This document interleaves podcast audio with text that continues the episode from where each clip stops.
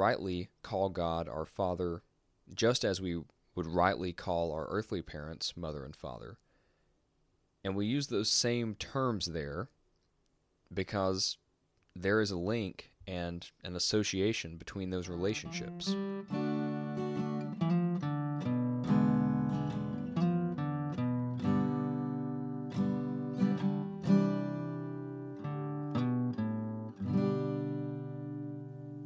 Is up, everybody? Welcome back to an average account of exceptional things. My name is Chandler and I am your host. Thanks for joining us today. So, welcome back to our series on the Ten Commandments.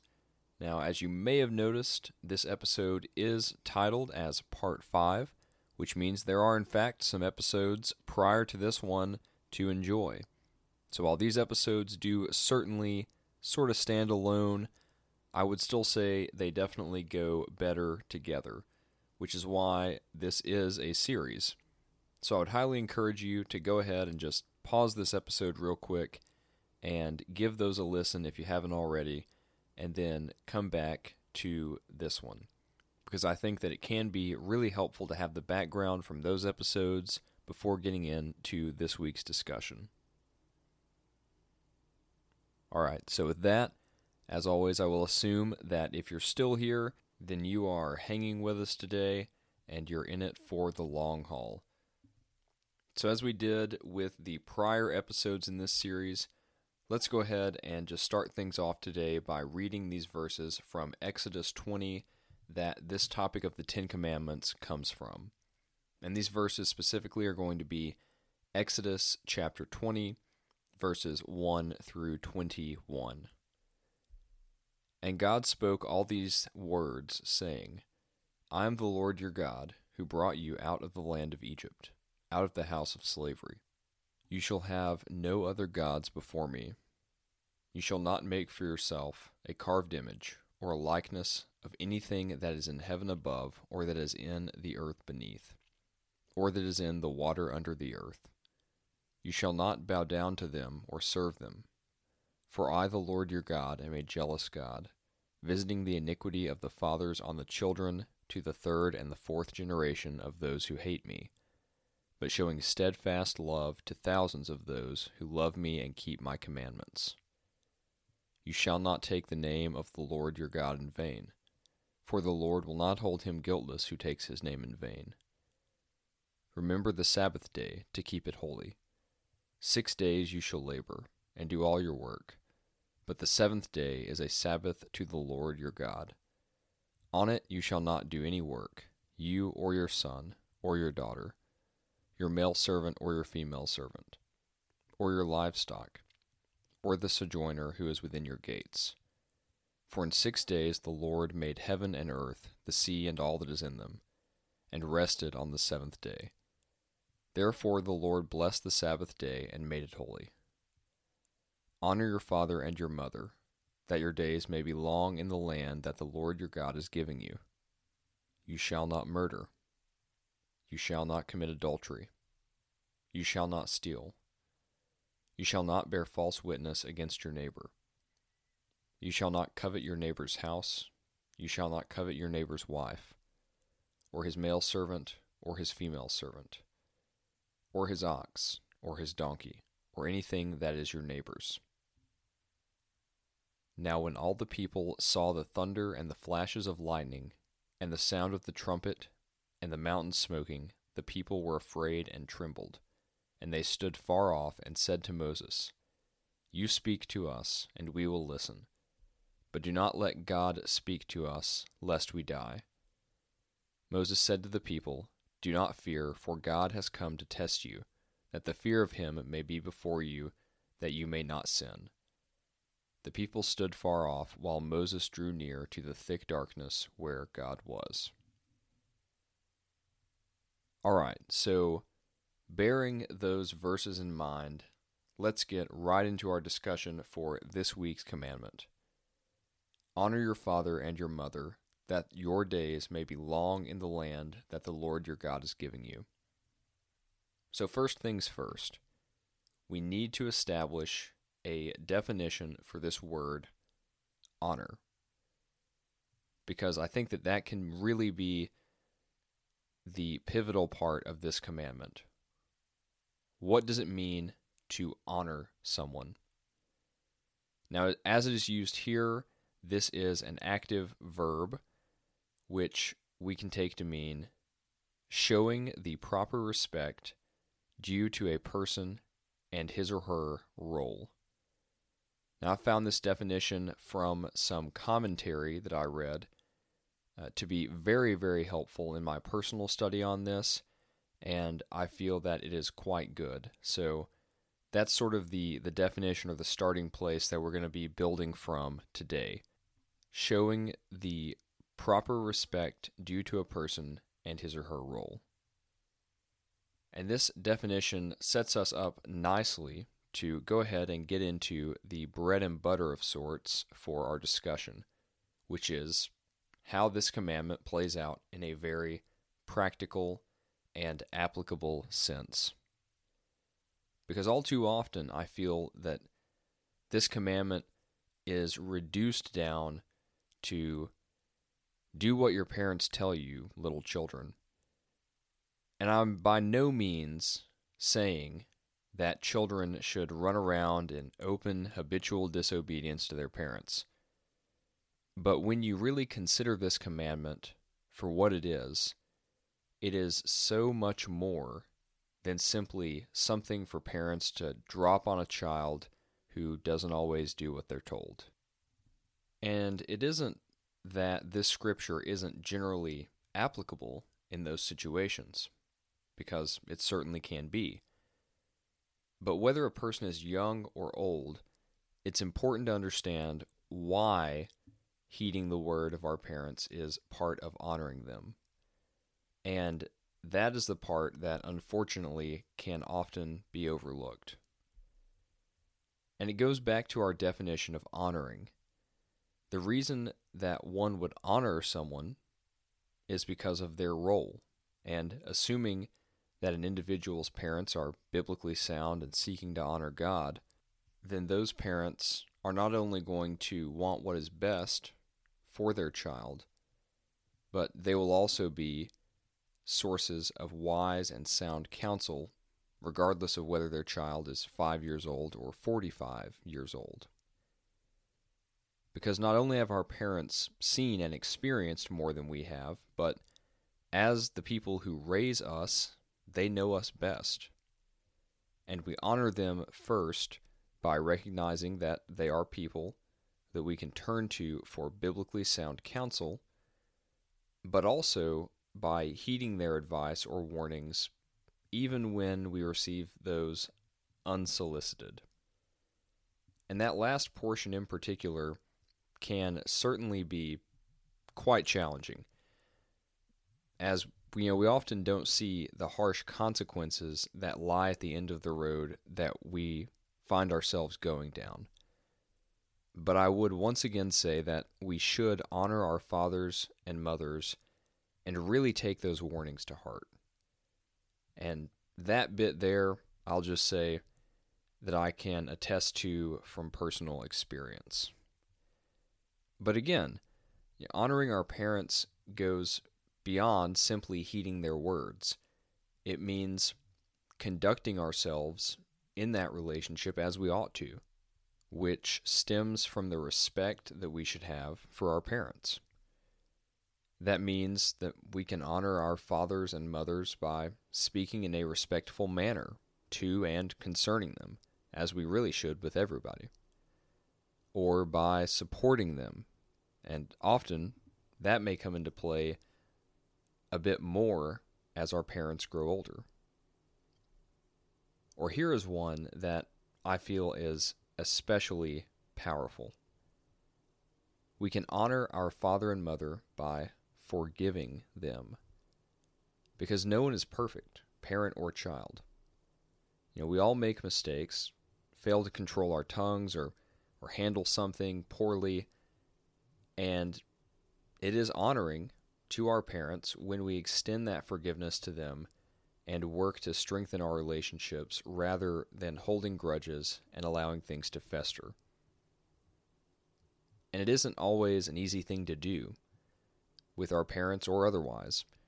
But I would hope that if we are all honest with ourselves, we could think of a time when we made a mistake and our parents were quick to forgive us. And both as children and as Christians, we ought to stand ready with that same forgiveness. And those are just a few ways that came to mind for me that we can honor our mothers and fathers, but really the list could go on and on. And there's even more beauty to this commandment than we realize, though, or I should say, than we often realize, because our relationship with our parents is a reflection of our relationship with God. And that's something that is extremely impactful. Consider the unconditional love of a parent. The love that comes not from what you've done for a person and not because you deserve it, but for no other reason than that you are their child. That's the kind of love that parents should have for their children. Because that is exactly the kind of love that God has for us. We can see this in Romans chapter 5 verses 6 through 10. For while we were still weak, at the right time Christ died for the ungodly. For one will scarcely die for a righteous person though perhaps for a good person one would dare even to die. But God shows his love for us in that while we were still sinners, Christ died for us. Since, therefore, we have now been justified by his blood, much more shall we be saved by him from the wrath of God. For if while we were enemies we were reconciled to God by the death of his Son, much more, now that we are reconciled, shall we be saved by his life. We see in these verses that clearly the love that Christ has for us is not earned or deserved, and it's not something that we're owed. It's not dependent on our actions either. Because these verses say that while we were still sinners, Christ died for us. So, in fact, that love is in spite of our actions. And it's much the same with our earthly parents. Or I should say, it ought to be. Our family, certainly, but our parents even more so, are the ones who we can turn to. Regardless of how badly we've messed up, we can turn to them for comfort, for counsel, knowing that they love us. Sometimes that love is displayed in a comforting word, and other times it's the hard truth that we need in that moment. But that love is there nonetheless. And a little note here when a person uses the title Heavenly Father, you know, I've mentioned that, uh, that that's one of my personal favorite ways to, to start a prayer is by, you know, addressing the Lord as Heavenly Father.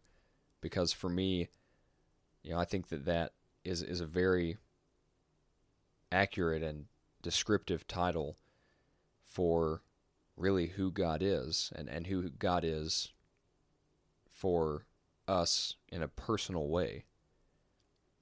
And so when a person uses that title, Heavenly Father, to refer to God, it's not just a little turn of phrase or, or something that somebody worked up one day and thought, hey, that has a nice ring to it. You know, Heavenly Father, that'd be good. You know, we call him our Heavenly Father because that is exactly who he is. And we rightly call God our Father just as we would rightly call our earthly parents mother and father.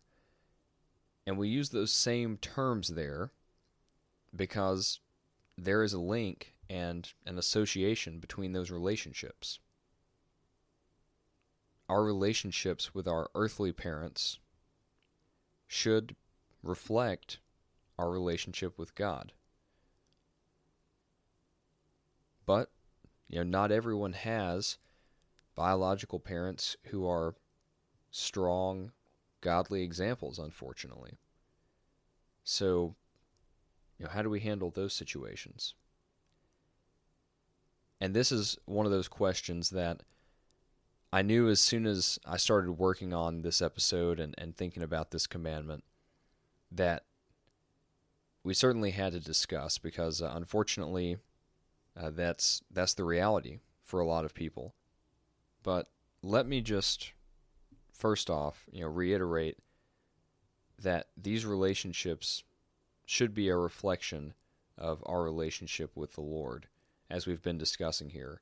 And just because not every relationship between a person and their birth parents is as it should be, that by no means negates this truth about the link between those relationships. And it's heartbreaking that relationships are flawed and broken sometimes. But the reality is that we live in a flawed and broken world. And this is just another way that we see that in our everyday lives. But there's certainly still the matter of how we respond to that situation in a very practical sense. And I acknowledge that you know every situation is different, so uh, I will simply offer this general advice.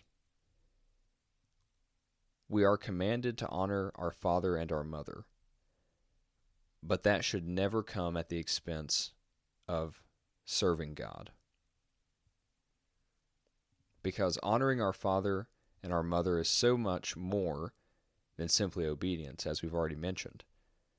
But unfortunately, for some, you know, there may be times when a person is forced to choose between obedience to a parent and obedience to God. And in those instances, children and adults alike are faced with a very difficult choice. And it is in these times that I think we have to remember that honoring God must come first in our lives. And here I would look to Matthew chapter 22, verses 34 through 40. But when the Pharisees heard that he had silenced the Sadducees, they gathered together. And one of them, a lawyer, asked him a question to test him Teacher, which is the great commandment in the law? And he said to him, You shall love the Lord your God with all your heart, and with all your soul, and with all your mind. This is the great and first commandment. And a second is like it You shall love your neighbor as yourself. On these two commandments depend all the law and the prophets. So Jesus states here that the great and first commandment is to love the Lord your God with all your heart, soul, and mind which brings front and center a truth that we can see all throughout Scripture. Our love for and relationship with the Lord needs to be our first priority. It has to be the number one thing in our lives. Period. And even just looking back at the passage of the Ten Commandments, we see before this commandment several commandments about how we are to serve God. And I find it very fitting that these commandments about serving and reverently fearing God precede any commandments about how we are to conduct ourselves with relation to other people. Now, another note that I would make here would be that we can honor our father and our mother by seeking to repair broken relationships in situations where that is possible, and I understand that this sadly may not always be the case. Because even by simply working to bring that child parent relationship into the God centered place that it should be, we honor our parents. You may recall our discussion on the power of forgiveness in this process earlier. And so I, I wanted to mention that before we moved on. And one more thing that I would say before we move on here in situations where things maybe cannot be reconciled, I offer some very impactful words that my own mother has shared with me over the years. Family doesn't always mean blood. And I say that because even for those in a situation where they can't have that relationship with their birth parents for some reason, or perhaps just grew up without that because it was so broken at the time, I would encourage you to look around at the people that God has placed in your life. Because I believe that often there are compassionate individuals, mentors, or maybe even other family members who step in and fill that role simply because of the love that they have. And I offer that because often I find, myself included, that we as people are very quick to hone in on things that haven't gone our way, places where we feel like we could have had something better. And it's very easy to miss the blessings that God has given us in our lives. And so I wanted to bring that up before we moved on. But that sort of leads us into one more aspect of this that I believe is worth discussing today. Now, we've spent most, if not all, of this episode discussing this commandment from the perspective of a son or a daughter, and understandably so, as all of us are subject to this commandment in that regard. But I think that this is also a good opportunity to take a moment and consider this as it relates to how parents should approach their relationships with their children as well. We can see this in Ephesians chapter 6 verses 1 through 4. Children, obey your parents in the Lord, for this is right. Honor your father and your mother.